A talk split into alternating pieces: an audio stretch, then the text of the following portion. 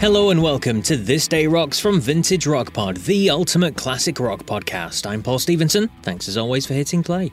Now, today is October the 19th, and we'll start with some album releases on this day in 1979. First up was the second album release, the self titled record from Prince.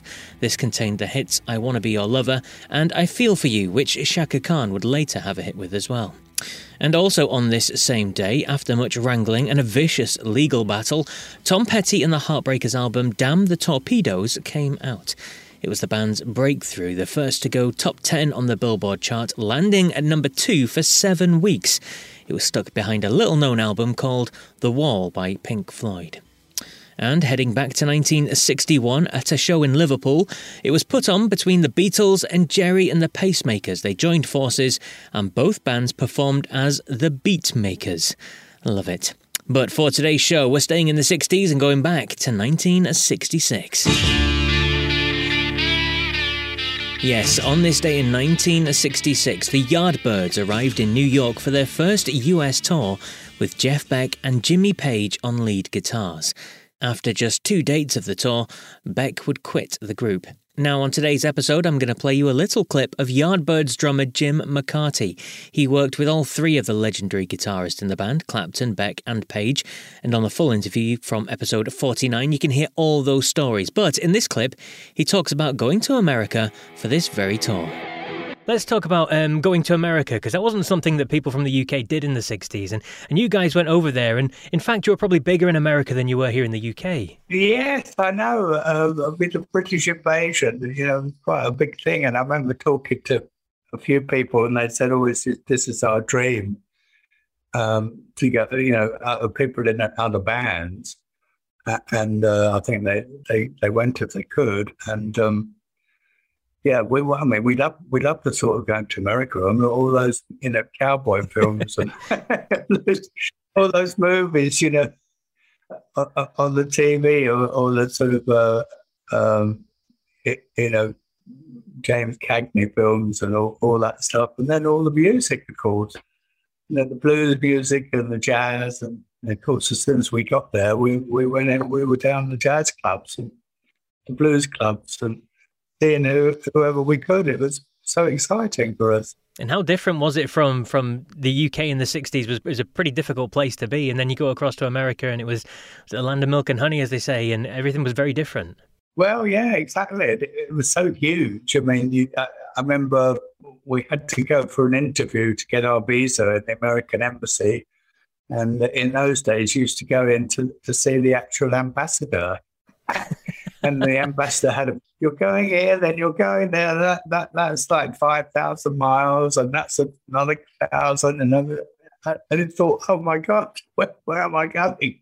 And everything was so huge, you know, and such a, a varieties within the country. Absolutely. But it was a very, very time. I mean, very exciting that we got accepted out there in playing playing their music. You know, that's what it was.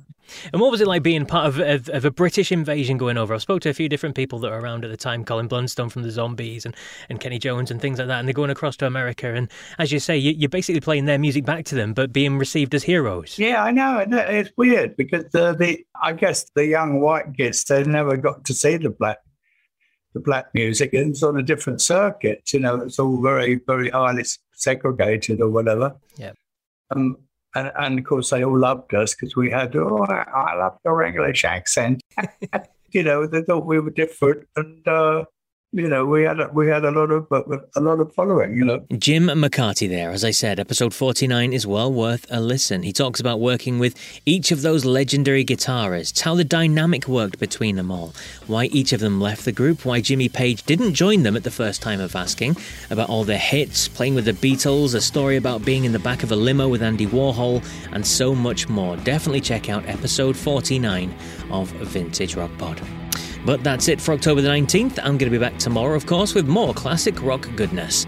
So until then, take care.